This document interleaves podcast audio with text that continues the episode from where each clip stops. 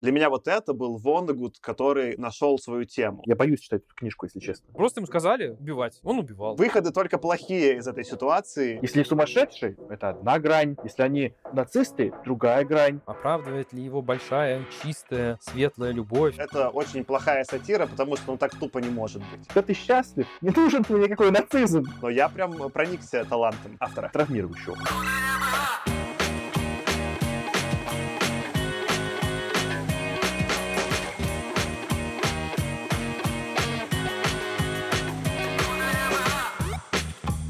Всем привет! С вами снова «Худо не было» подкаст, возможно, лучший подкаст по научной фантастике на русском языке. Сегодня мы обсуждаем роман Курта Вонегута «Мать тьма». В других переводах это «Порождение тьмы ночной», «Матерь тьма» или как-то так типа того. Роман был написан в 1961 году. Возможно, в нашем подкасте это самый или один из самых далеких от научной фантастики произведений. С вами сегодня я, Артем. Я Аркаша. И я Саша. Йоу, как дела, ребят? Поскольку мы записываемся в самом начале октября, последний раз мы записывались, по-моему, недели три назад, с тех пор довольно много чего произошло. Как ваши дела? Какие настроения? О чем думаете последнее время? Мы когда еще планировали сезон, планировали мы его еще до всех событий, что там какие-то такие были на военную тему произведения. Тогда это казалось, ну, типа, просто интересным. А потом стали происходить события, которые происходят. И я понял, что это усложняет чтение местами. И вот я успел просто почитать «Мать тьму» до всех событий, потому и прочитал. Читал бы после, непонятно, как бы вывозил. Ну, тут мы сядем, послушаем.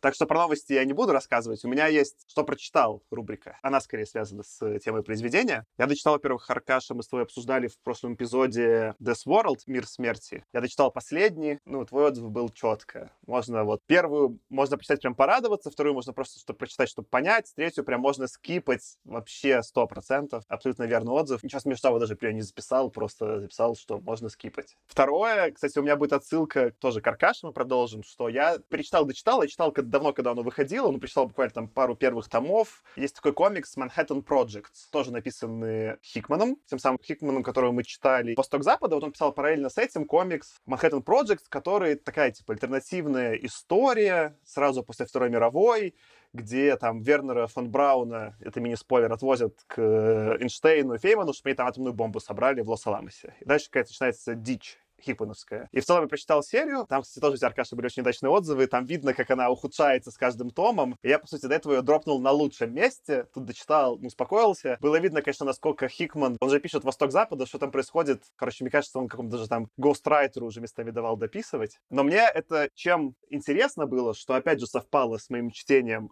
«Мать тьмы». И это рассуждение про похожую тему в очень разных ключах. Вот я эту тему заявлю, но вернемся. По сути, использовать много настоящих персонажей из мира, как каких-то косплей, аватаров, не знаю, как назвать, просто как героев, камео в произведении художественном. Интересный прием, который можно по-разному делать. И последнее у меня, что я прочитал, это к тебе будет, Тёма, отсылка. Мы упоминали, просто я вспомнил, я переслушал ваши старые эпизоды, и как-то я упоминал что мне показалось это похоже по настроению на Тимура и его команду, хотя я не читал. И вот ты читал, я нашел, ты поставил, по-моему, что-то 5 звезд или еще что-то, и я прочитал Тимура и его команду. Я читал вот параллельно три штуки. Я читал Тимура и его команду, Manhattan Project и Мать тьма. Ну, я, конечно, твоих восторгов не разделил, Тёма, и я понял, чем наши вкусы примерно отличаются. Но, опять же, было интересно, что эта книга и мы к этому вернемся, воспринималось бы лучше мной, не было бы исторических событий сейчас происходящих. Все они так или иначе, вот в итоге такая, да, вот странная была ситуация, что стал параллельно три произведения, так или иначе упоминающие войну в разных контекстах. Наверное, на эпизоде уже скажу, в каком смысле. Ну вот, такое, почитал много таких произведений. Слушай, Саш, а Manhattan Project, ну, как-то связан с появлением персонаж Доктора Манхэттен, или это вообще разные серии комиксов? Между ними пролегает 30 лет. Доктора Манхэттена придумал в 86-м Алан Мур, для хранителей. А Manhattan Project — это комикс 2012-го. Но они все отсылаются, что был настоящий Манхэттен проект сделать атомную бомбу. К этому названию, так понимаю, отсылается и комикс, и ядерный этот после испытаний выживший доктор Манхэттен. Чтобы вы понимали, дорогие слушатели и слушательницы, мы эту часть, часть не готовили. И Саша просто наизусть помнит, какой автор в каком году написал тот или иной комикс. Поэтому, если у вас были какие-то еще сомнения, кто из нас самый главный гик, вот ответ теперь просто, он уже очевиден максимально. Это круто, Саш. Спасибо. Я еще подумал, что, ну, типа, я вообще такую штуку могу тебе провернуть только благодаря подкасту. Раньше, когда я читал книги, я вообще не соотносил, что там какие-то года есть написания, что-то с кем-то общался. А теперь у меня по годам, из-за того, что я писал на Goodreads, отсортированы все книжки, которые я прочитал. Пока я вот дочитывал эти книги, я отчасти сел и протегал по декадам все, что я читал на Goodreads. И я поэтому помнил декаду хранителей. Но в целом, да, что благодаря подкасту у меня какая-то появилась довольно связанный граф, кто там с кем что делал. Очень круто, Саш, очень просто. Я в шоке, если честно. Я не запоминаю никаких дат. Я вот, дай бог, свой день рождения запомнил, мне достаточно полностью. Аркаш, как твои дела? Две недели назад подобрали на улице щенка. Маленький бесеныш уже вырос с двух с копейками килограмм до пяти. Все еще кусается скорее всего, и будет кусаться, но пацан нормальный. Продолжая тему животных, я сижу в комнате, где стоит у меня большая клетка с шиншиллой, поэтому если вы слышите какой-то грохот, у меня на самом деле все хорошо. Это просто второй бесеныш решил только что проснуться и поскакать по клетке. Из э, истории, что посмотреть, что почитать, сел смотреть таки все-таки Invincible сериал. В целом норм. Понятно, что основная ключевая какая-то сюжетная линия та же, но они прикольно сделали, потому что все-таки там по-другому события происходят. Даже если ты комикс читал, может быть интересно смотреть. Но он не такой наркоманский, как, наверное, комикс Кер Бёркмана, но тоже, в общем-то, там четыре серии с половиной были подряд посмотрены, и после надо было уже идти все спать. Мне кажется, сейчас я буду прям отвечать прям по пунктам, как будто на экзамене, потому что Саша заявил какие-то темы, которые я могу рассказать, потом Аркаш продолжил, у меня есть тоже на что среагировать. Начну с того, что если вдруг кто-то из наших слушателей и слушательниц волновался за меня, последнего из магикан, который оставался в России, можно перестать это делать, я больше не в России. Я уехал, сейчас я нахожусь в солнечном, прекрасном, гостеприимном, но немножко пыльном Душанбе. Дальше у меня планы поехать в другие страны, но, в общем, пока что я здесь. То, что заявил Саша, это про то, как я читал «Мать тьму», это действительно довольно-таки удивительно, потому что я дочитывал эту книгу, находясь в самолете из Москвы в Душанбе. Заяви точную дату, позже эпизод выйдет. А точная дата получается 27 сентября. И, естественно, в таком состоянии эмоциональном и там каком-то психологическом это было, мне кажется, гораздо труднее, чем в любое другое время читать такую книгу. Тем более там некоторые линии сюжетные очень отражаются у меня в сердце прямо сейчас. Не только военные, а еще какие-то. Что военные-то понятно. Из того, что я прочитал или посмотрел, я, помимо того, что дочитал «Мать тьму», я еще прочитал вторую книжку Корморана Страйка. Я про это говорил в прошлом эпизоде, я продолжаю эту логику, мне нравится. Но уже на троечку. Аня, еще раз большой привет и большое спасибо за рекомендацию. И я, как ни странно, тоже смотрел, хотя не читал комикс, но смотрел мультсериал про Invincible. Я просто был шокирован сценой, когда этот Омнимен пришел в пещеру к защитникам Земли. Сцены в конце первого эпизода. Давай, без спойлеров. Я просто офигел вообще. Я, просто был в полнейшем шоке, потому что я как будто бы включил серию пацанов. А мне не нравится это. У меня очень узкий, позитивистский такой настрой на супергероику. Мне не нравится, когда происходит какая-то дичь. Я это понял про себя. Это не то, что я критикую, просто это не мое. Был в таком шоке. А можно тут заявить, прикольно, что сравнил с пацанами. Ты же, по-моему, Аркаш тоже фанат пацанов. Но мне кажется, надо заявить какие-то оттенки. Что вот, наверное, есть какая-то совсем не дичь, которую ты заявил. Есть мультяшная кровавость Винсибла, а потом, если не читал комикс, я смотрел только сериал, есть реалистичная кровавость The Boys, как сериала. И вот я The Boys не вывозил, а с комикса Invincible мне было весело. Там есть некоторый градус повышения еще вверх. Тут да, правильно будет сказать, что есть некоторая разница в уровне кровавости, но я даже не про это конкретно говорю. Меня, конечно, шокировало и то, что было в Invincible, и мне еще больше шокировало то, что случилось буквально в первой или во второй серии The Boys про бомбу в анусе, вот это все. Но не в этом смысл моей, ну, не претензии, а того, что я не принимаю. То есть у меня супергеройка, она вот очень такая ламповая, да, вот мне вот эти все постироничные пост-супергеройка, это не мое просто, я тут еще не дошел. И мне это кажется дикостью. Ну, то есть, э, я пока еще не пришел к этому. Поэтому я, конечно, получил некоторое удовольствие, но досматривать ни первое, ни второе, наверное, не буду. Может быть, я, конечно, почитаю комикс, просто потому что это, ну, я уже понял от вас, что это важная штука в культуре. Но сериал точно досматривать не буду. Что еще? Что еще? Про собаку хотел сказать. Э, Аркаша про собаку сказал. Очень скучаю по своей собаке. Мой бульдог остался в Москве. У него все хорошо, у него есть компания из людей, из собак, но я скучаю по этому рыжему пирожочку. И последнее, что хочу сказать, прошло всего лишь 6 дней, как я в Таджикистане, но я постарался максимально ассимилироваться, чтобы вы понимали, уже Саша говорил, что я максимально позитивно отношусь к неким алкогольным субстанциям во время записи. Вот сейчас меня сопровождают коньяк Худжант, который произведен в Таджикистане, и самая популярная кола Таджикистане, который называется РС Кола. Мы с ними сейчас просто как некий триумвират власти в МГС-личном номере. На этом, наверное, все. Давайте все-таки про мать тьму поговорим. Если у нас кто-то, кто готов попробовать сделать пересказ. Давай я попробую. Как всегда. Худо не было. «Мать тьма» — это такая якобы автобиография Говарда Кэмпбелла-младшего. Это американец, выросший в Германии и решивший не уезжать из нее перед Второй мировой войной. Сам он писатель и драматург, он страстно любит свою жену, а к нацизму и политике вообще был до какого-то времени совершенно равнодушен. Но однажды он оказывается завербован американской разведкой. Некий человек, назвавшийся Фрэнком Виртоном, неожиданно на скамеечке в парке предлагает ему стать американским шпионом и для прикрытия создать себе репутацию ярого нациста. Кэмпбелл после этого ведет передачи на радио, в которых активно пропагандирует фашистскую идеологию, идеологию на английском языке. Ну, то есть за рубеж работает. Только три человека в мире, не считая его самого, знали, что в них он передает важные сообщения для американской разведки. Сообщения были закодированы, передавались какими-то паузами, ударениями, покашливаниями, запинками в речи. И сам Кэмпбелл даже не знал, какую информацию он передает, просто в нужных местах расставлял нужные акценты. Кроме пропаганды по радио, Кэмпбелл также с энтузиазмом придумывает и другие способы укрепления нацистской идеологии. Например, он нарисовал мишень в виде карикатуры на еврея, по которым стрелял потом весь Гитлер-Югент. Кэмпбелл, обладая определенным чувством юмора, иногда даже намеренно намеренно используют какие-то явные нелепости в своей пропаганде, но смешно, что фашисты не только не замечают этого, но и свято верят всем этим нелепостям, всему безумию, которое он несет, и только от этого становились еще более его горячими поклонниками. Для всех,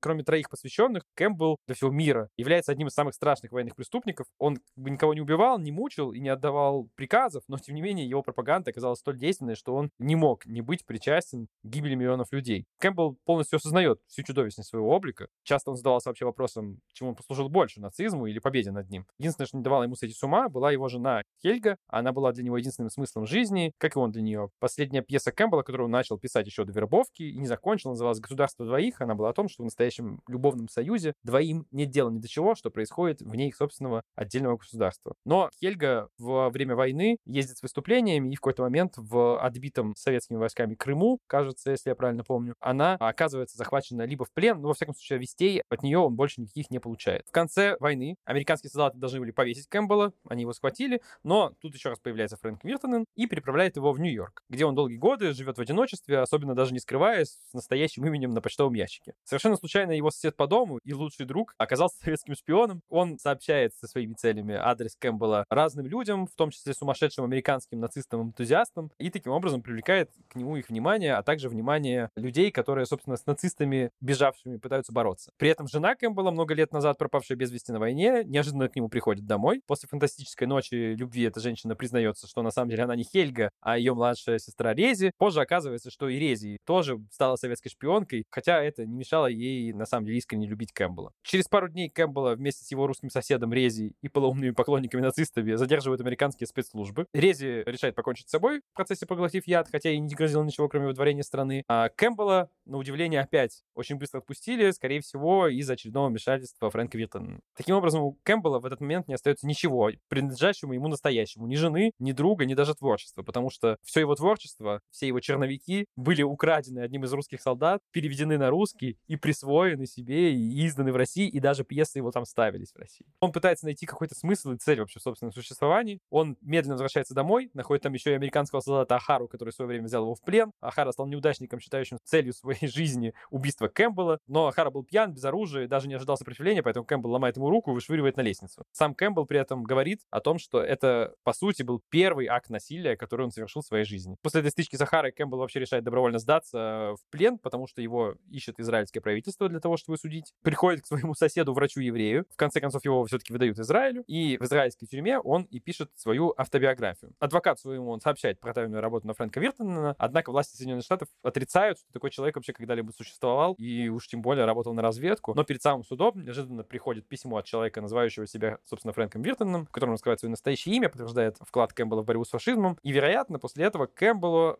должны отпустить на свободу. Но ему тошно при мысли об этом, и он в итоге решает покончить с собой, как он говорит, повесить Говарда Кэмпбелла-младшего за преступление против самого себя. На этой невеселой ночи и кончается книга. Ну, все четко.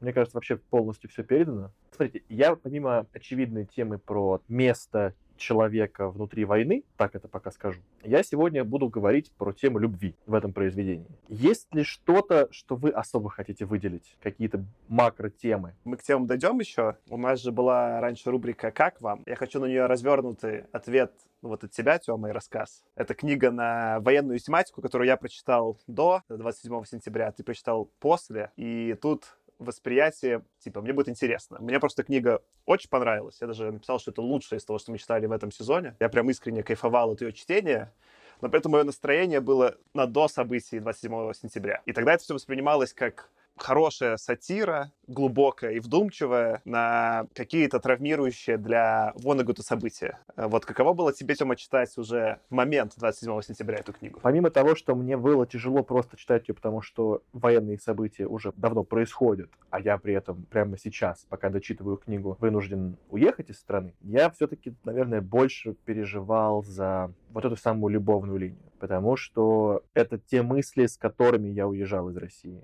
как бы, которые для меня превалировали, потому что у меня осталась любимая девушка, которой я сделал предложение за день до отъезда, и с которой у меня во многом, как мне показалось, возникли вот эти отношения государства двоих. И поэтому, когда я улетал и, по сути, плакал в самолете, то я думал о том, когда и как я смогу вернуться к своей Хельге, или когда как мне сможет приехать Хельга. И в этом смысле я довольно-таки хорошо понимаю главного героя, когда происходит такой ужас, какой происходит сейчас. Лично сам Кэмпбелл, по сути, все время думал о том, как там Хельга, жива ли она, или просто пропала, и думал и вспоминал о том, как он писал для нее пьесы, в которых она играла, и думал, и вообще жил, по сути, двигался как-то вперед только ради этой памяти и ради любви. И когда он в итоге узнал о том, что Хельга все-таки, ну, почти наверняка погибла и вышел из зала суда, то он не нашел в себе никакой мотивации двигаться вперед или куда-либо. Вот в тот момент в самолете я думал скорее об этой части. Спасибо, что поделился. А, Аркаша, может, ты нам тогда заявишь твое общее впечатление? Большую часть книги я прочитал на фоне событий третьей декады сентября 2022 года, поэтому, скажем так, какое-то общее тягостное впечатление, ну, хотя я уже из России, как я уже говорил, уехал давно, все равно оно остается на самом деле, потому что куча вещей происходит, и ты неизбежно там новости читаешь, что-то следишь, и оно, конечно, такой эффект довольно сильно оказывает на восприятие книги. Как мы вообще уже говорили, Вонугут, у него своеобразная манера речи, она узнаваемая, она в этой книге тоже очень четко видна, видна, но его вот в состоянии, когда все хорошо, в каком-то приподнятом настроении, может быть, в среднем, да, его читать нормально. А вот когда у тебя какие-то и так тягостные впечатления, то он тебя зачастую еще больше добивает. В этом смысле, конечно, ну, не вовремя я прочитал эту книгу, потому что если бы там, скажем так, в настроении более позитивном я это читал, она бы мне, наверное, даже больше понравилась. Вообще, в целом, если вот говорить про творчество Вонугу, то мне показалось, что это такие «Сирены Титана» минус научная фантастика. Вместо Румфорда здесь Фрэнк Виртонен, такой полумифический и непонятный. Вместо Константин главный герой, который тоже не то чтобы даже что-то решает в своей жизни, ему просто вертит в реальность. Он что-то решает, безусловно. Но обстоятельства очень часто оказываются сильнее его. Можно, наверное, подытожить его ощущения, да, или то, что происходит. Формула Ивонугата, кажется, по-английски она была «and so it goes», а на русский переводили «такие дела». Ивонугат даже сам оценок явно не дает, он просто говорит, ну вот такие дела, такие люди, вот такая жизнь. Я тогда насчет этой мысли просто закольцую свое первое заявление, почему мне книга понравилась, и тезис сформулирую. Для меня вот это был Воннегуд, который нашел свою тему, что он поймал какой-то контекст. Если меня цепляла сатира, тебя, Тёма, человечность, да, там какая-то и любовная линия, тебя, Аркаша, скорее общий сетап. Все эти темы были круто заявлены и круто проработаны. Это одна из первых книг, которые мы читали в подкасте, где на многих слоях описания людей, их взаимоотношений и ситуаций книга работала. Для меня это было вот в моменте чтения удивительно и очень свежо после всего, что мы читали до, но опять же у меня было веселое настроение в момент чтения. Ну, не могу сказать, что у меня было веселое настроение, пока я читал, но соглашусь с тем, что, несмотря на довольно аскетичный стиль письма Вонагута, даже иногда где-то минималистичный. Поскольку не раз, Саша, ты вспоминал мои изначальные в наших там первых сезонах нападки на многих писателей, что дайте мне сеттинг. Не просто скажите мне, где происходит, а прям вот опишите мне конкретно, как это все выглядит, потратьте на это время. Здесь Вонагут довольно аскетичен. Ну, например, он говорит, что Кэмпбелл жил в какой-то унылой мансарде, по-моему, он говорил. По-моему, слово уныло использовал. Мы больше про это ничего не знаем. Мы знаем, что она была обставлена вещами, которые остались от армии. Мы можем представить себе вот эти там раскладные стулья какие-то там или что-то, но в целом все, что мы знаем про место, где он жил, это там унылая мансарда. И так было во многих вещах. Он просто намечал места. Но при этом, насколько умело он создал атмосферу в каждом сеттинге. Он создал сеттинг и атмосферу самой израильской тюрьме, где сидит Кэмпбелл, когда он пишет этот рассказ, потому что он уделил внимание нескольким надсмотрщикам разного типажа, и этим как бы погрузил нас, что это не просто некая клетка, а там есть люди, которые по-разному к ним относятся. Хотя по количеству экранного времени внутри этой тюрьмы, это на самом деле 2% книги, может быть, может 5, ну 5, наверное, но не больше. Тем не менее, даже там мы знаем каких-то героев. Очень круто сделана вот эта эмоциональная составляющая в этой унылой мансарде, где очень последовательно Вонагуд рассказывает о том, что Кэмпбелл довольно апатичный человек, который никак, как будто бы, не относится к войне. Ну, в смысле, что он ее пережил, но у него нет никакого конкретного отношения к тому, что он делал.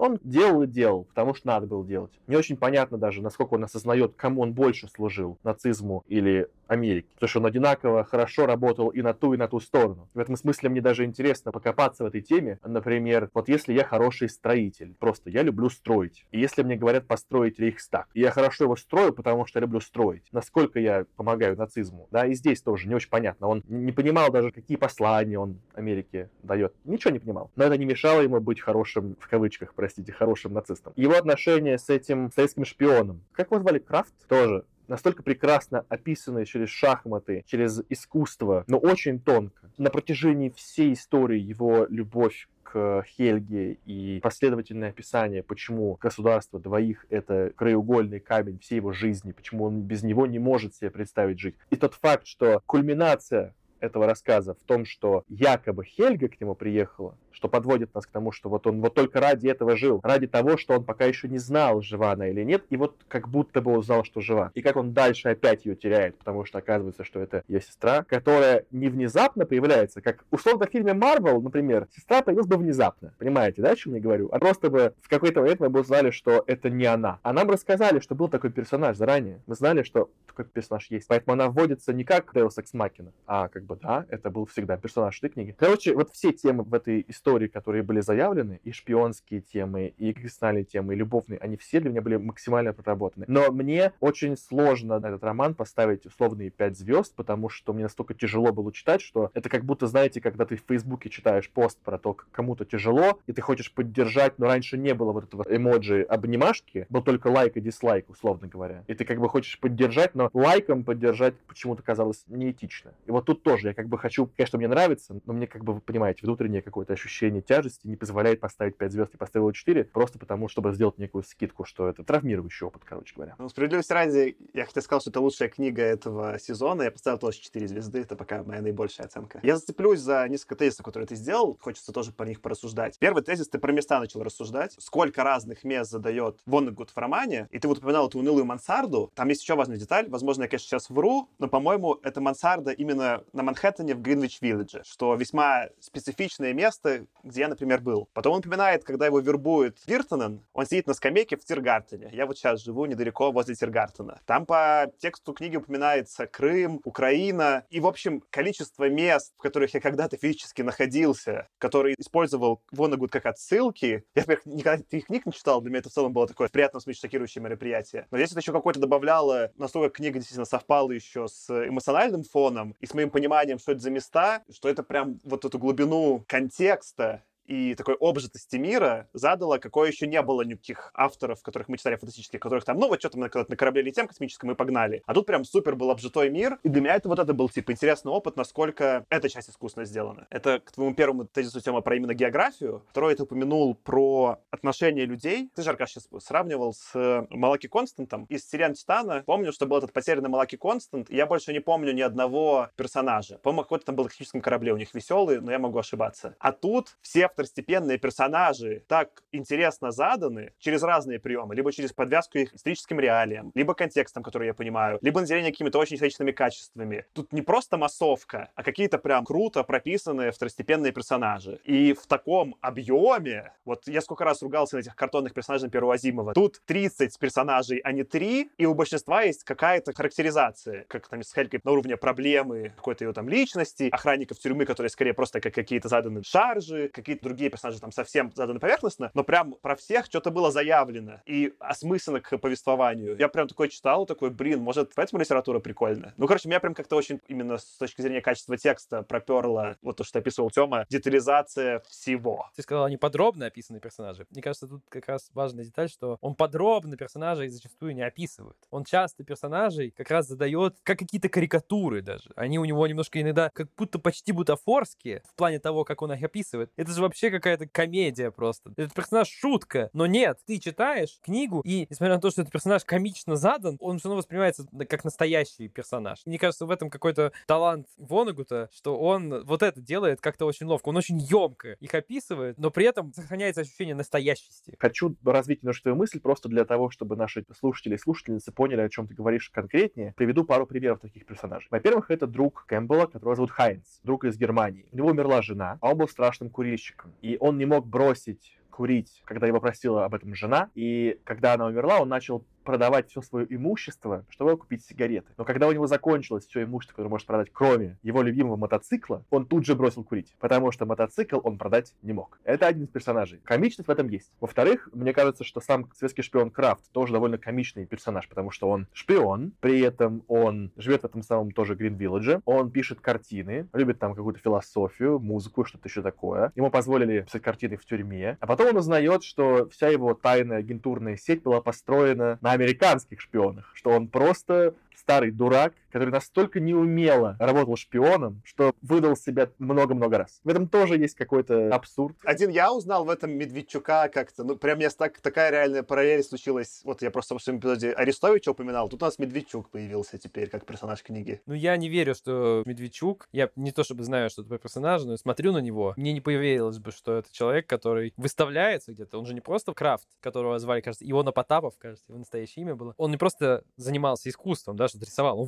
выставлялся где-то и даже продавал работы, и на него ходили. То есть, и более того, у него такой пассаж был у Вонегута, что если Аристотель был последним человеком, который полностью понимал культуру его времени, да, то Крафт был последним человеком, кто полностью понимал современное искусство его времени. Я полностью согласен, что Крафт был куда более многосторонний и удачливый персонаж. Ты просто, Тёма, упоминал, что карикатура, но мне кажется, даже это глубже и круче, потому что про всех этих персонажей они до сих пор казались в чем-то, ну, настоящими и похожими на какой-то текущий исторический контекст. Может быть, слово корректура и правильно, но как будто это очень какая-то удачная комедия наблюдений, настолько архетипичная и в то же время глубокая, что она вот спустя все эти годы играет с реальностью. Вот это меня мощно удивило. Ну и круто, знаете, неожиданно было, что, я не помню, это было во всех изданиях или, может быть, только в моем, но Вонегуд же писал, откуда взялась идея этой книги, ну или, по крайней мере, откуда взялась идея вот, вообще порассуждать над в целом тему Второй мировой, что он сам был свидетелем бомбежки Дрездена, и он прятался от этих авиаударов в холодильнике для мяса, по сути.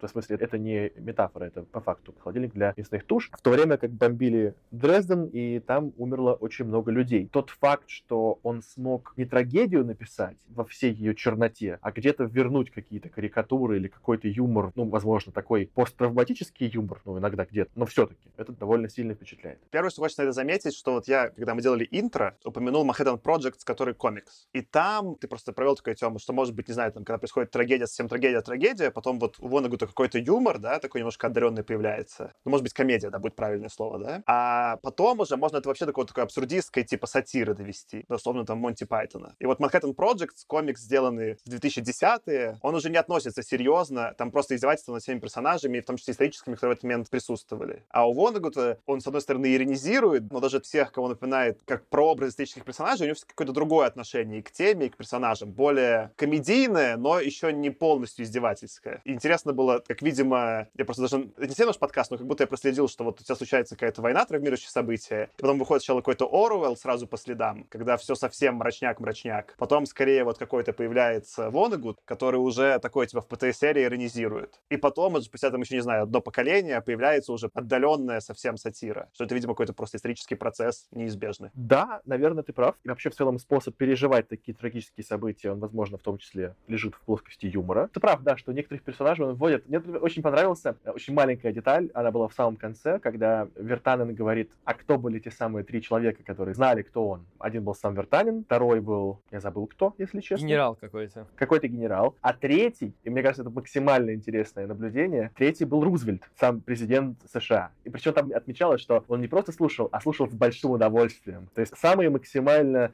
нацистские нападки и пропагандистские выходки. То есть, условно, как если бы сейчас кто-то Соловьева слушал, зная, что этот человек на нас работает с максимальным удовольствием. Это прикольно. Это тоже абсурд и такой оптимистичный и с юмором. Я тут попробую к еще биографии, может, привязать Вонегута. Ты просто про этот абсурд упомянул, и я вот про что думал. Интересно, что Вонегут, у него нападки, поэтому на нацистов, но это очевидные нападки. Но ты прав, что он очень язвительно про американцев в этом контексте рассуждает. Может быть, не так язвительно, как про нацистов, но в целом у него сильный уровень нападок на всех практически участников этого замеса. Там нет такого, что он какие-то прям есть позитивные персонажи. Я посмотрел его биографию. Он же как раз-таки потомок немецких иммигрантов 19 века в Америку. И он сам, по сути, американец по паспорту, который потомок немцев, но вырос в Америке. Он там явно описывает, что его и не в немецких традициях не воспитали, не совсем в американских, потому что там вот у него была мама, ну там это же странная, которая не очень участвовала в его жизни. И в итоге он поехал воевать в Германию с э, нацистами, его там бомбили в плену. И бомбили свои. Бомбери свои, да. Он сам был такой несколько персонаж между мирами в этом смысле. И в этом смысле роман тоже более автобиографический. Он же там и упоминает, например, что у главного героя Кэмпбелла мать, которая там что-то была, он прям намекает явно, что она была депрессивная. А там же тоже во время Второй мировой мать Вонагута совершила суицид. То есть там как бы очень много вот этих личных параллелей. И я это подумал с э, двух углов. Один вот этот был угол, который я рассказал, что интересно, как, видимо, биографичный материал, как будто вот мне не нравилось, все те же переживания были, ты прав, Аркаша, и, и в «Стенах Титана», но они не, не были привязаны к настоящему биографическому материалу, и меня как-то с этого коробило. А тут прямо такой, а, все, я понял, что хочет сказать Вунагут, и прям мне как-то комфортно пошло. А второе, я подумал про наш эпизод, про фильм «Звездный десант» Верховина, где Верховен тоже так неоднозначно, по сути, на похожую тему. Он и заигрывает, и критикует нацизм. Интересно, что он тоже был человек между мирами, да, он приехал какой-то голландец в Америку, и как некоторые сторонние наблюдатели ее критиковал. А вот Водгуд как будто был немножко сторонний наблюдатель и для Америки, и для Германии, и критиковал обе страны. Не знаю, меня это как-то очень зацепило,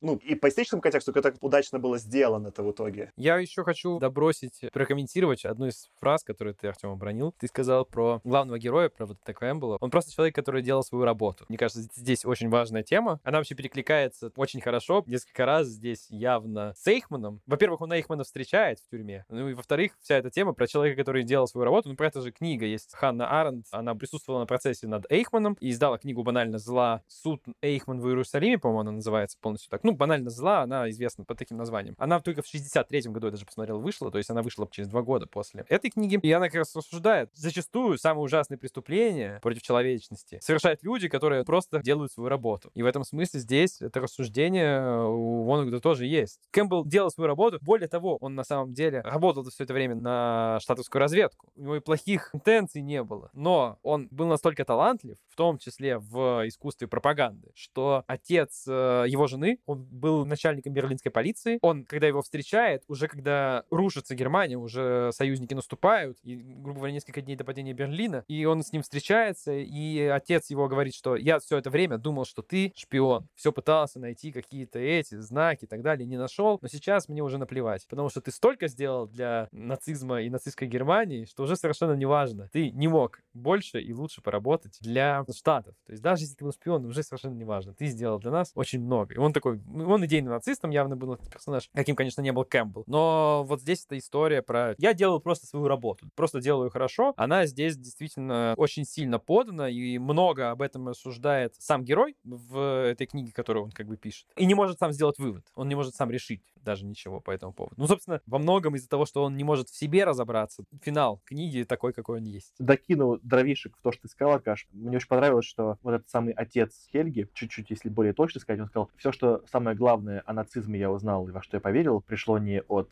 Гитлера, нет, Геббельса, а от тебя. И это очень сильная фраза. Но продолжение темы о том, что просто хорошо делает свою работу, я пытался подумать в реальной жизни, на что это похоже. Я уже не говорю о том, что сам Вонегуд говорил, что если бы я родился в нацистской Германии, я бы, скорее всего, стал нацистом. То есть он говорит, что не смог бы сопротивляться вот этому самому обстоятельству. Но в реальной жизни, знаете, вот у меня какие-то банальные примеры были, просто мне это интересно, на будничных вещах. Я вот футбол люблю, и прямо сейчас, пока мы записываемся, моя любимая футбольная команда проигрывает главному сопернику своему примерно 1-5, или, может быть, уже 1.6, я даже не знаю, боюсь смотреть, если честно. И меня всегда удивляло, что когда какой-то новый футбольный игрок приходит в клуб, он тут же начинает целовать новую эмблему, яростно топить за новый клуб, как бы забывая про свой предыдущий. Это обыденность, так всегда. Нужно понравиться фанатам. И каждый игрок это делает. Максимум, что происходит, чтобы уважить свой предыдущий клуб, это если он забивает гол своему клубу предыдущему, он его не празднует. Но по факту все ценности обнуляются. И кажется, что как бы в меньшем масштабе, наверное, но вот эта идея о том, что ты когда начинаешь делать какую-то работу хорошо, меняя локацию, грубо говоря, это, в принципе, нормально. Ну, то есть в обществах каких-то, да, в группах, где есть какие-то высокие ценности, ты все равно сможешь вот эту найти лазейку, что просто я делаю свою работу хорошо в новых предложенных обстоятельствах. Мысль страшная, когда думаешь про нацизм, что типа и Воннегут, и Кэмпбелл смогли это уложить в своей голове так, что они могут выполнять свои обязанности профессионально, или смогли бы. Но в целом и сейчас таких примеров куча.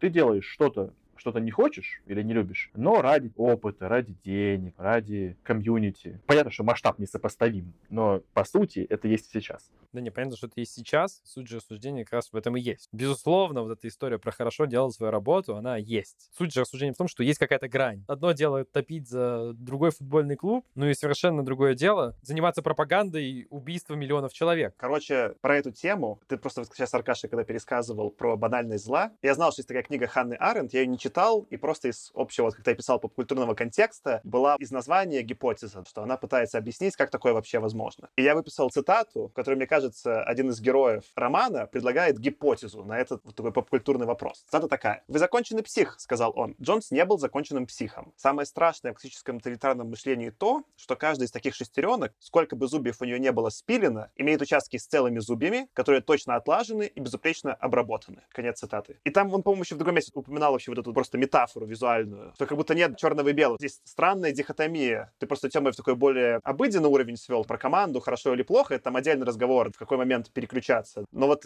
есть эта дихотомия сознания. Ой, я все буду к сознанию возвращать, как обычно, чтобы закольцеваться на сознание. Что есть интересная проблема в восприятии вообще сознания, как разные контексты с друг другом связаны. И как будто, когда у тебя эти контексты в голове связаны, а у кого-то нет, это кажется со стороны очень странным. Типа, что вот что-то, как вообще можно дойти из этой точки в эту, если какие-то две штуки связаны. И вот предлагает впервые какую-то понятную нам гипотезу Вонегуд, что что-то связано, а что-то не связано. Где-то специально, удобно связи разорваны. Или они у разных людей разорваны разные, и вот из-за этого такое происходит. Мне, кстати, интересно, а ты, Аркаш, читал-то саму банальность зла? Там в эту же сторону клонит? Или вообще есть какой-то тезис у Ханны Аренд? Я не читал книгу, я только знаю примерно суть содержания, которую я, в общем-то, наполовину сказал. Она в тезисе, что самые ужасные вещи зачастую творят люди, которые просто хорошо делают свою работу. Я так понимаю, что там суть книги именно про описание Эйхмана, описание суда над ним, и там рассуждение на тему того, что не был Эйхман идейным нацистом. Ну, то есть он не ненавидел евреев. Просто ему сказали, ну, убивать. Он убивал. Мне сказали делать, я делал. Ну, хорошо получалось, мне повышали по службе. Ну, я дальше делал. При этом он даже не был каким-то талантливым, он был довольно посредственным чуваком, но он был очень ярым в смысле выполнения своих служебных обязанностей. Убьюсь в лепешку, короче, но сделаю свою работу. И неважно, что это за работа. Вот про это куча философских, в том числе рассуждений, если я правильно понимаю в книге. Но я, к сожалению, пока сам еще не прочитал, но у меня в каком-то таком лонг-листе она где-то лежит тоже. Ну вот было бы круто тогда. Теория, которую надо проверить, потом прочитав все эти книги, что как будто Аарон описывает феномен, что да-да-да, так и было. Вот обыденный человек, а смотрите, что делает. Что действительно такое происходило. Вонагуд предлагает некое философское объяснение, почему такое вообще возможно. Если он это добавляет к Арен, то это очень круто, что он делает какой-то философский шаг. А ты, скорее, Тёма, с футболом и чем-то еще приводишь уже разумную оптимизацию, зная про такую уязвимость в прошивке. Некоторые решения, по сути. Про книжку Аренд я, конечно же, знал. К сожалению, тоже не читал еще. Она тоже у меня в лонглисте. Понимаю, что там описан судебный процесс над Эйхманом и все вот эти вот объяснения его свидетельства о том, почему он делал то, что он делал. И эта часть мне довольно понятна. То есть, как это было людьми, которые были вовлечены в процесс, как это они объясняли сами себе. Ну, как мне кажется. Условно говоря, что если ты берешь какой-то процесс, где есть старт процесса, где все хорошо, а в конце процесса кто-то умер, то если ты дашь весь процесс одному человеку, то это очень страшно. А если разделишь его на очень маленькие этапы, из серии, ну, например, там, ну, простите, сейчас жестко будет, но, типа, принести уголь одному человеку, нажать кнопку включения печи другому человеку и так далее, ну, вы поняли, о чем я говорю, то, возможно, психологически каждому этому человеку будет проще сделать это маленькое действие, потому что он не чувствует, что это вот тот самый весь большой процесс, что он просто нажимает кнопку. Это просто вот его работа кнопку нажать. Это, конечно, страшно. Я не могу себе это представить. Я боюсь читать эту книжку, если честно. Я думаю, что меня это сильно изменит, короче говоря, такая книга. Я про нее очень давно знаю, но каждый раз я думаю, я не готов по-настоящему это прочитать. У меня примерно такие сейчас размышления про эту книгу. Я тебе прям понимаю, что ее нужно прочитать, а очень не хочется. Это точно. Худо не было. Давайте поговорим про линию любви. Как вам история про любимую жену, которой сейчас нет, и которая неизвестно где, и про жизнь, которая, по сути, была поставлена на паузу до тех пор, пока не станет что-то понятно более точное про жену. Вот как вам вот это состояние Кэмпбелла, который был, по сути, в каком-то таком кататоническом состоянии? Он вроде живой, вроде ничего его не интересует, потому что нет Хельги. Ну, видишь, там из-за того, что у меня нет сейчас окрашенности, что я там с какой-то любимой женщиной разлучен, оно немножко мной по-другому воспринималось. Мне понравилось, как эта линия написана, что уже круто, учитывая, как вообще раньше в целом женщины были прописаны в этих книгах, что с ним происходило, меня подмораживало, а тут было норм. Я скорее подумал про параллели с э, Караскерлом 1084, и до этого, по-моему, в «О дивный новый мир» примерно то же самое, и на самом деле, если мы даже к Замятину мы вернемся, то же самое. Там конфликт главного героя показан через, по-моему, отношения с какой-то мистрес, любовницей или там новым интересом. Я не помню, как в каждой книге конкретно это происходит. Там у них какие-то разные у всех статусы отношений. Но суть конфликта выражена через взаимодействие с некой дамой. И тут такой же прием был, и он был сделан, как минимум, технически очень круто, передавая системы, которые ты заявил, хотя эмоционально от них не тронулся, ну, в смысле, что меня они не растрогали. Но они мне показались абсолютно уместными, логичными и подвязанными к теме общей книги, что я такой подумал, о, как будто, прочитав это, я заметил, как этого не было в той фантастике, что мы читали. Когда я читал это в моменте, этого не было. Такой, ну нет, как бы, я, я не думал, что этого нет. Такой, ну вот что-то происходит. Такой, а, есть вот этот классический прием большой литературы про какую-то романтическую линию. Такой, о, прикольно. Окей. А если по-другому спрошу, как тебе история про то, что Кэмпбелл на своем пике формы, как пропагандиста, работал тогда, когда у него была Хельга. Что вот это вот государство двоих было тем пузырем, из которого мог выныривать для того, чтобы делать все говно, которое он делал, как пропагандист, а потом мог занырнуть обратно. Вот этот вот пузырь, который составляет его любовь с Хельгой, насколько для тебя вообще вот эта история работала? Насколько, по сути, любовь оправдывает все остальное, что ты делаешь? Или, может быть, так, что насколько ты готов жертвовать чем-то, своей совестью, принципами и так далее, чтобы потом вернуться в свои отношения из двух людей, но в них-то все хорошо? Я, кстати, совсем это по-другому прочитал. Я скорее, ты знаешь, как прочитал, что это было добавлено для того, чтобы как раз-таки Кэмпбелл был неоднозначным фашистом. Типа, что сделать просто чувака, у которого ничего в жизни, кроме нацистских идей нет, и он только на этой вот идеологии куда-то движется, это несложно. Это Танос из Марвел, э, мы все время упоминаем. Вот тебе чувак, все его действия основаны на какой-то идеологии. И без этой идеологии ему жить незачем. Это такой более простой и понятный и часто используемый персонаж. А вот в чем мое любительское представление про тезис Ханны Аренд и в чем крутость Вонагута здесь, что он говорит, не-не-не, смотрите, ужасный фашист, примерно семьянин. Более того, что это даже в некую, как ты описываешь, вошло созависимость или что-то, что эта система оказалась локально устойчивой, что то, что он хороший гражданин, даже и помогал ему, тоже не мешало. Поэтому, если фанатик типа Таноса, и тебе это помогает, ничего удивительного. А то, что это и нашему другу Кэмпбеллу помогало, вот это удивительно, крутая часть книги. Это как будто критика какая-то там влюбленности или брака или отношений. Мне показалось, что это скорее для расщепления однородности персонажа сделано, однобокости. Я с тобой согласен. Мне кажется, это вообще не для расщепления, а наоборот для превознесения любви. То есть вот эта любовная линия для меня была центральной, что настолько любовь на самом деле была искренней и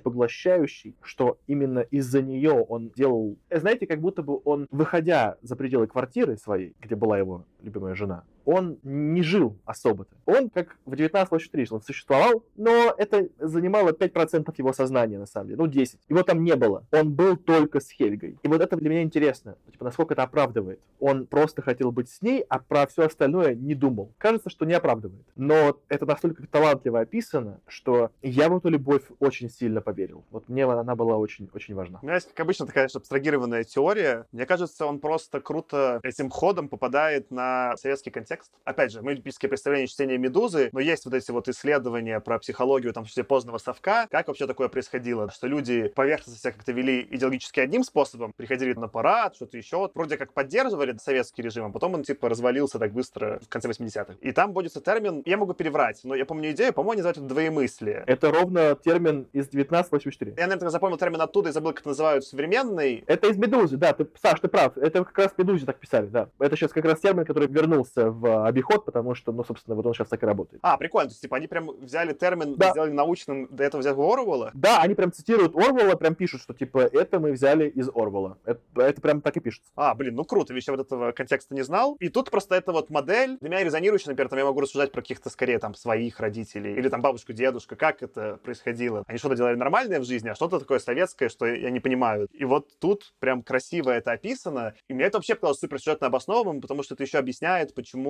у Кэмпбелла была рефлексия вообще эту книгу написать и про это рассказать. Потому что если бы он, по сути, был просто обыденным-обыденным влюбленным и обыденным-обыденным пропагандистом, он бы ни в одну из этих как бы историй не попал. Оттуда и возникла из его какой-то исключительности в обоих контекстах и их равноправности, вот эта его симметричная рефлексия, что он вообще про это смог задуматься. Ну, короче, для меня это вот на многих уровнях работало, как очень красиво и логично описано. Я не совсем как Артем это прочитал. Ты описываешь так, как будто у них были они двое, а всем остальным они занимались по необходимости. Ну нет, мне кажется, он описывает как они тусили в местной культурной тусовочке, в которой было огромное количество видных нацистов, как его жена танцевала чуть ли не с Герингом, или я уже не помню с кем, с кем-то из высших руководителей нацистской Германии на каком-то балу. То есть, понимаешь, одно дело, когда ты сидишь, пишешь свои пьески, там никуда не выходишь и занимаешься пропагандой только по необходимости. Я прочитал это не так. Мне показалось, что вот этот персонаж Кэмпбелл, он какое-то время, ты, может, назвал это пузырем, можно назвать это каким-то коконом, и этот кокон, он не только из вот этих взаимоотношений с Хельги состоял, он немножко шире.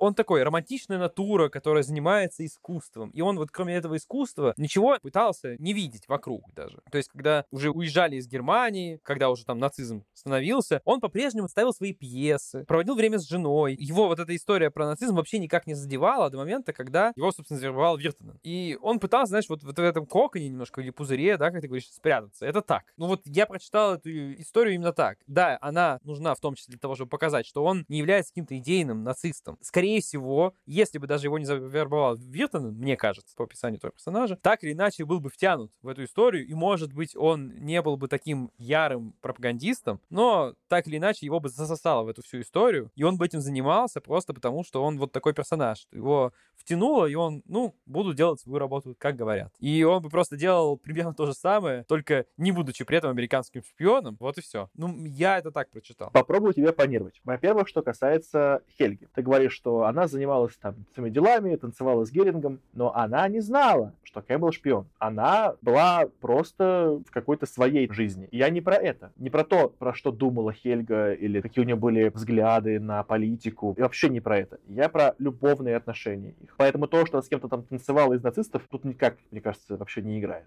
Дальше ты говоришь, что он и так писал свои пьесы. Да, но только до тех пор, пока в них могла играть Хельга. Как только она пропала, он больше ничего не писал. Ну, и ничего не ставил уж точно. Там напрямую было написано, что он писал только для Хельги, где она могла бы сыграть. И поэтому, вот мне кажется, что центральная вся эта вот фигура, центральная линия, это про то, что ты можешь до тех пор притворяться, играть какую-то роль, которую даже ты, может быть, не веришь, только пока у тебя какая-то есть вот твоя любовь. Ну, вот это то, что для меня пишет Вонегуд. Но когда она пропадает, все, нет никакого смысла дальше притворяться, ты уже не понимаешь, кто ты такой. То есть смог бы он написать какую-то еще пьесу? Нет, не смог бы. Мы знаем, что не смог бы. Смог бы написать пьесу для Рези, которая притворилась, что на Хельгу? Я думаю, что не смог бы, когда уже узнал, что это не Хельга. Давайте я вас спрошу. По итогу, вот если наверное, знаете, обрезать концовку, что он покончил жизнь самоубийством, вероятно. Вот если это обрезать. Вам жалко Кэмпбелла? Мне кажется, сама суть того, как написано произведение, она такая, что тебя максимально, максимально Вонагуд ведет по такой линии, чтобы ты не мог однозначно ответить на такой вопрос. Он намеренно это делает. И вначале Да. есть вступление. Это, говорит Вонагуд, единственная книга, мораль которой я точно знаю. Я согласен, Аркаш, что ваше личное мнение. Я еще одну цитату к этому прочитаю. Начало цитаты. Эта книга перепосвящается Говарду У. Кэмпбеллу-младшему, который служил злу слишком явно, а добру слишком тайна. Преступление его эпохи. Конец цитаты. Акаша твой тезис тоже раскрывает и главный конфликт задает. Написано нарочно, что Кэмпбелл неоднозначно антигерой, неоднозначно герой. У тебя к нему все время амбивалентные ощущения. Артем на твой вопрос отвечает просто из каких-то гуманистических соображений. Да, наверное, жалко. Могу ли я его в чем-то обвинить? Наверное, могу. Есть в чем его обвинить, безусловно. Потому что, ну, все-таки служить нацистской пропаганде он мог чуть менее яро хотя бы. Ты пытаешься от нас какое-то мнение. Мнение должен суд. Виноват, не виноват. Вот это же вопрос суда. Это вопрос не мнения. Нет, я не спрашиваю, виноват, виноват. Чисто по-человечески, как я уже сказал, из гуманистических соображений, да, наверное, жалко, потому что, безусловно, судьба у него непростая. Ну вот я это хотел узнать. То есть я не про суд. Суд мне как раз-таки не интересен. Мне интересно ваше личное эмоциональное мнение. В целом, ты, конечно, спрашиваешь нердов, расскажите мне здесь про свои эмоции. Как будто обвиняешь нас в том, что мы тут юлим, потому что, типа, вопрос политический, а мы юлим, потому что надо что-то подумать. Я могу сравнить с «Сиренами Титана». В «Сиренах Титана» у меня очень быстро к герою развилась антипатия, и это было одной из причин, почему сложно было книгу читать. Она не была какая-то жесткая, мне не нравился как антигерой. А тут, скорее, там общий был такой легкий флер симпатии у Кэмпбелла не из-за его описанной судьбы, а из этого юморка, который он везде добавляет, какой-то такой открытости. Авторский голос того Вонагута проскакивает. И поэтому в этом и крутость произведения. Я не сразу записал его героя или антигероя, он все время там где-то вот, ну, типа, в серой зоне болтался, ну, типа, с позитивной эмоцией, что он, он очень так человечно рассуждает, с негативной эмоцией, когда вспоминаешь контекст, про что он рассуждает, но вот это бесконечное нахождение в серой зоне было круто, обосновано и полезно для эмпатии, в смысле, чтобы попытаться как будто симпатировать, каково вот этим быть, ну, типа, мне же непонятно, как такое. У меня же вопрос, почему зубья сломаны? И как будто вот через эту эмпатию ты такой можешь примерно понять дилемму или отсутствие дилеммы этого персонажа, и такой, а, вот о чем шла речь. Это мощно у Вонагута получилось. Ну да, я как раз-таки не про то, что хотел вас там в угол загнать и сказать, типа, осудите его. Молотком стукните и скажите, что виноват, не виноват. Нет, а вот просто Вонагут заявляет. Пункт первый. Человек, опосредованно, но все-таки повлиял на смерть 6 миллионов евреев, по-моему, потому что был не просто пропагандистом, а лучшим пропагандистом нацизма. Настолько лучшим, что он единственный, кто из всей вот этой вот когорты Вертанена остался жив и выполнил свою миссию. Единственный. Он прям топ. Он прям ас.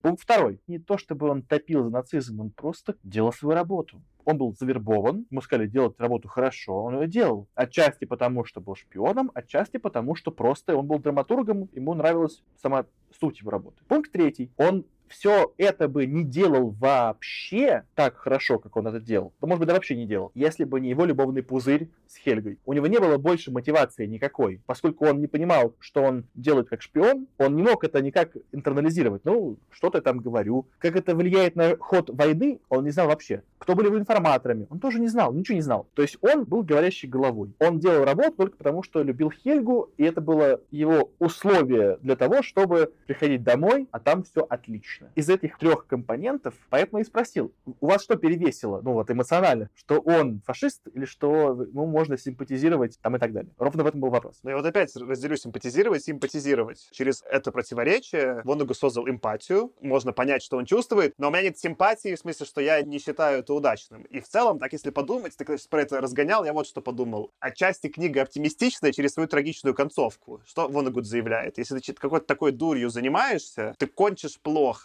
Ну, ты можешь кончить плохо либо там сразу на фронте, или потом, потому что тебя поймали и казнят, как Израиль ловил каких-то фашистов после. Либо ты сам потом раскаешься, поймешь, что ты сделал, и все равно придешь в эту же точку. Выходы только плохие из этой ситуации, если ты в такую ситуацию попал. Это, с одной стороны, трагедия для Кэмпбелла, с другой стороны, так глобальное прочечество может быть и оптимистичное в текущих новостной повестке идея. Ну, ты правильно я поймал, потому что изначально я спрашивал про симпатизировать, поэтому сказал симпатия, но в смысле симпатизировать не в смысле одобрять, а в смысле понимать эмоции, да, поэтому скорее про эмпатию речь, а не про симпатию. Но вы поняли, что я имею в виду. Не в смысле одобрять, а в смысле чувствовать боль, эмоции вот этого человека. Все так, и я сейчас, Аркаша, закольцую к теме, которую ты в самом начале заявил. Ты сказал, что как книга попала, ну, попала, потому что я в список, потому что я ее добавил, потому что я понял, что она супер значимая. Я еще документалку посмотрел про Вонагута, которую снял Роберт Бивайди, который я тоже рекомендовал. И там они упоминают, что они сняли экранизацию «Мать и тьмы». И ты сказал, что это «Сирена Титана» без фантастики. Я не соглашусь, мне нравится твое сравнение именно как главного персонажа, но мне кажется, «Сирена Титана» — это как раз-таки фантастика, и она мне не понравилась. А тут как раз-таки скорее сатира и настоящая жизнь, переосмысление опыта войны Вонагута, и мне это понравилось. И интересно, как мы доберемся до самой известной его книги, которая «Бонни номер пять», которая будет комбо. Там будет и фантастика, и автобиография. И вот мне интересно, это в итоге будет лучше этой книги, что это вырулит во что-то вообще невероятное? Или по факту я расположу ее просто посередине на три звезды между «Северным Титаном», которые мне не понравились, и «Мать тьма», которая фантастическая, но которая мне при этом понравилась? Худо не было.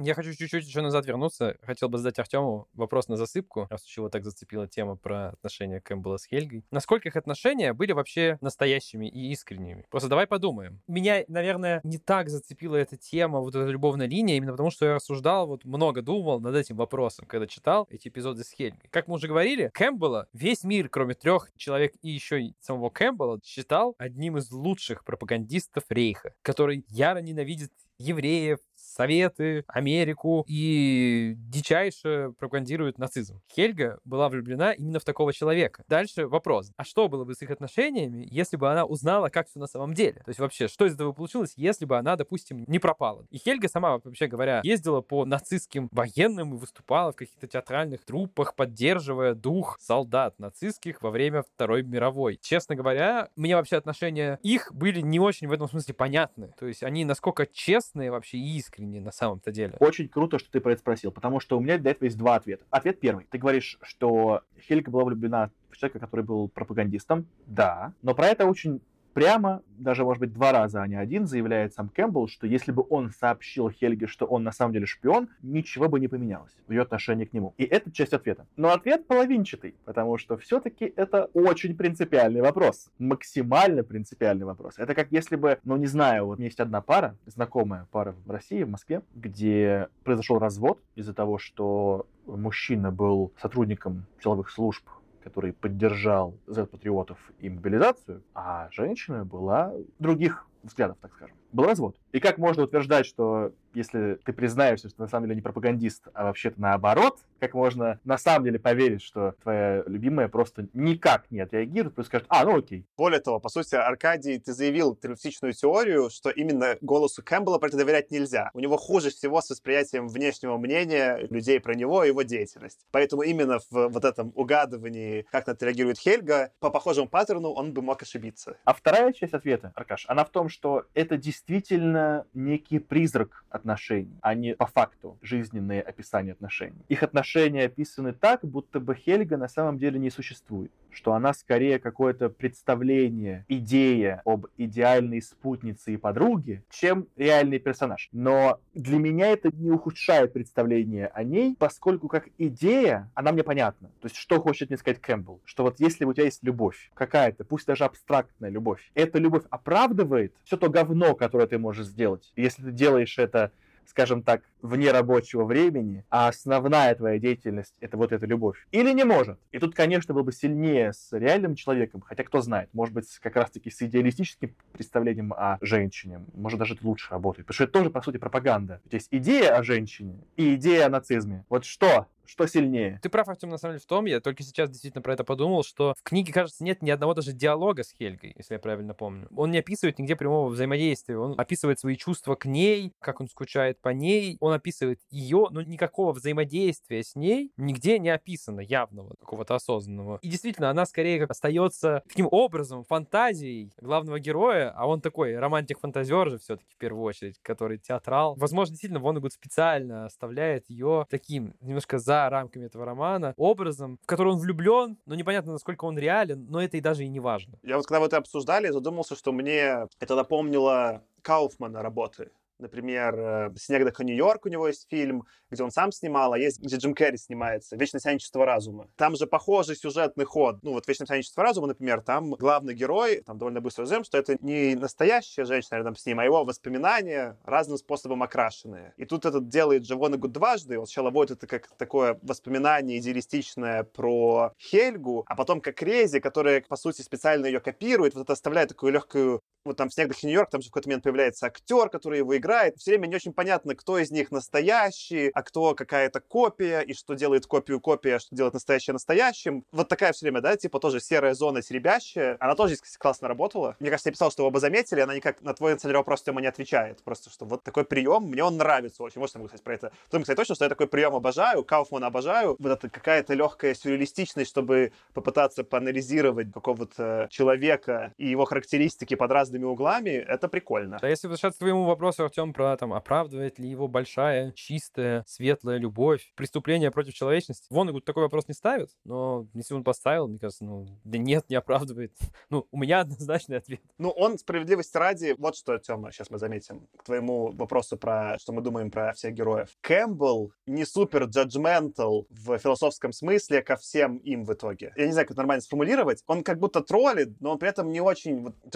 Он даже когда там описывает эту тусовку этого черного Гитлера, там, как их всех звали? Я забыл вот всю эту тусовку их нацистов уже американских. Там нет по отношению к ним никого ярости. Максимум такие, типа, ой, дедушка чуть-чуть поехавшие. Это поехавшие деды. Вот такое отношение. Как будто он шутит про своих родственников. Поняли? Типа, что они как будто он прям жестко кого-то атакует. И вот это его отсутствие предубежденности, что ли, и какой-то легкой сатиры по отношению ко всем ним, вот она позволяет ему удержать и про Кэмпбелла, и про всех их не в время в отторжении жестком, в каком-то горизонте внимания, чтобы читать было можно. Так в этом и прикол Воннегута в этой книге, что он никому никакого отношения не высказывает. У него комедия наблюдения. Он описывает тебе, как действуют вот эти фанатики, без какой-либо эмоциональной составляющей, оценочного суждения никакого. И ты смотришь на это, и поскольку нет от автора никакого явного посыла, ты сам какое-то время такой, так они поехавшие деды или они нацисты? Подожди, как мне к ним относиться? У меня какое к ним э, предубеждение? Если сумасшедшие, это одна грань. Если они нацисты, другая грань. И ты не понимаешь, что мне хочет сказать автор. И поэтому я у вас спрашиваю. Не потому, что я не понял, что хотел сказать Воннегуд, а мне именно ваше личное мнение интересно.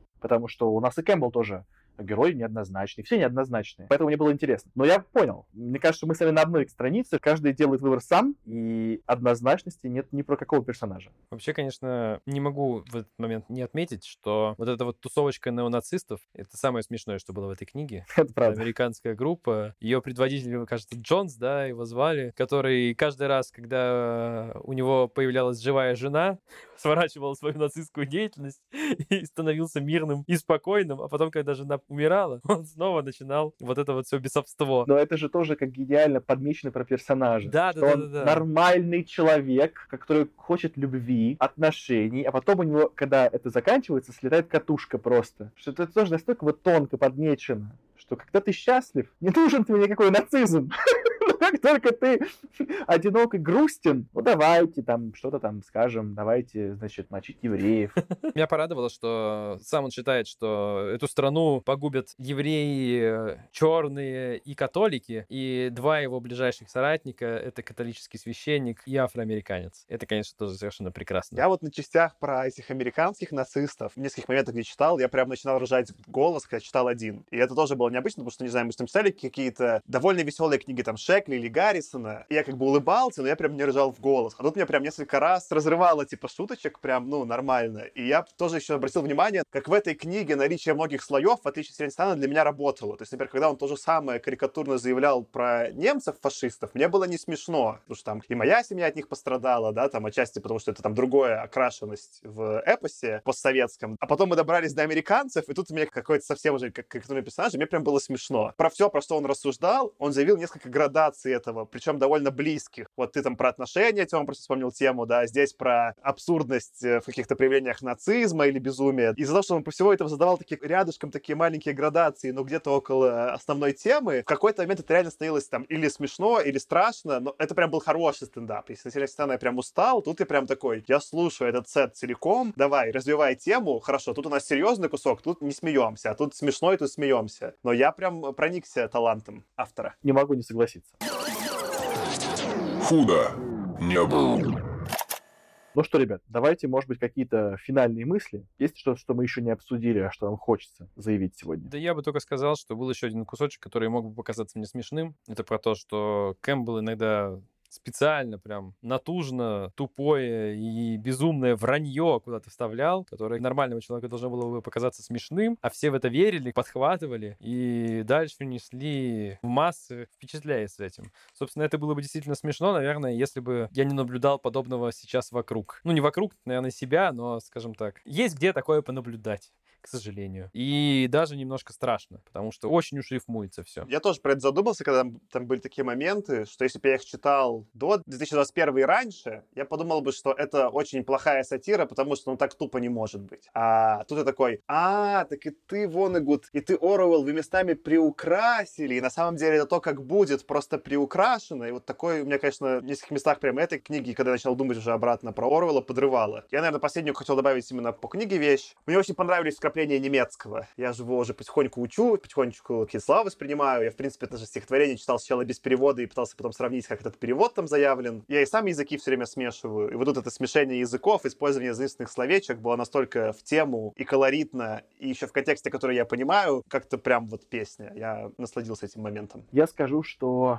очень поразительно, как так получилось, что эту книгу мы прочитали именно сейчас. У нас сейчас четвертый сезон подкаста. Мы читаем книгу 61 года, и она абсолютно случайно выпала именно такие события. Я на Гудриц написал, что очень символично прочитать книгу «Мать тьма» в такое темное время, и пожалуй, вот это, наверное, мой главный тезис, что мне очень сложно эту книгу обсуждать и вообще думать про события, которые описывает Воногуд вне контекста того, что происходит сейчас. Поэтому мои эмоции и моя оценка книги точно не объективны. Но кажется, что это сильнейший роман сильнейший, который надо всем прочитать и полюбить Вонагута. Ну, наверное, тогда, чтобы я какие-то завершающие именно мысли, обобщающие сказал, вот моя заявка на продолжение этого сезона, который немножко уже заспойлерил. Я с тобой полностью согласен, Тёма, что это роман, который нужно прочитать. Может быть, не в ближайшие две недели, но через две так точно. Мне интересно, переплюнет ли для меня бойня номер пять этот роман. Вот условно, когда мы прочитаем еще Бонни номер пять, какую книгу про войну Вонагута я буду рекомендовать всем как первую книгу или как лучшую книгу Вонагута. Вот мой личный интерес. Это будет эта книга, которая не была фантастической, но была потрясающей, или Бонни номер пять. А можно неожиданную шутку вернуть? Просто вы книгу Бонни номер пять упоминаете чуть ли не с первого сезона. Как бы вам сказать? Я всю дорогу думал, что название книги Боня номер пять, как Виктория Боня или что-то, что называется Боня, а не Бойня. Ох, Артем. Ты думал, как бы будет стыдно э, за фразы другие, да? Вот теперь тебе будет стыдно за эту. Не, не, подожди, а это мы в канон, знаешь, как впишем? Помнишь, когда я не знал, как будет туман, и не мог вспомнить, как по-английски? А вот это будет твой грешок, что ты думал, что это Бонни номер пять. Это вот в эту категорию. Ну, запишем мне это, да, а вам, что у вас плохая дикция. Это мы и не скрывали. В общем, если какие-то итоги подводить, я бы сказал так, что чтение тяжеловатое, особенно в тяжеловатые времена, но я тоже скорее рекомендую, потому что действительно очень много мест в этой книге, где вот прям хочется поставить на паузу, и подумать. А это, я считаю, такое. Вот бывают книги, которые зачитываешься, прям не можешь остановиться. А бывают книги, где прям хочется поставить на паузу в конце главы или даже в середине главы и о чем-то своем подумать, поразмышлять. Она из таких. И, наверное, может быть, в более светлые времена это было бы даже более позитивное общее впечатление от книги оставляло. И на этом мы будем заканчивать наш эпизод. Не забывайте, что у нас есть группа в Телеграме. Так и ищите в поиске, если вы не знаете, худо не было. Мы там есть. Худо не было, а мы там есть. Пишите, общайтесь в телеграм-канале. У нас очень классные, преданные слушатели и слушательницы. Ставьте нам лайки во всех сервисах, в которых нас слушаете. Мы есть везде. Пишите, может быть, если вы старовер, на электронную почту. Возможно, мы сможем принять даже голубя, если вы правильно его бросите в любую из стран, где находятся наши ведущие. Сегодня с вами были Артем, Аркаша И Саша. Покедова. Пока. Auf Wiedersehen.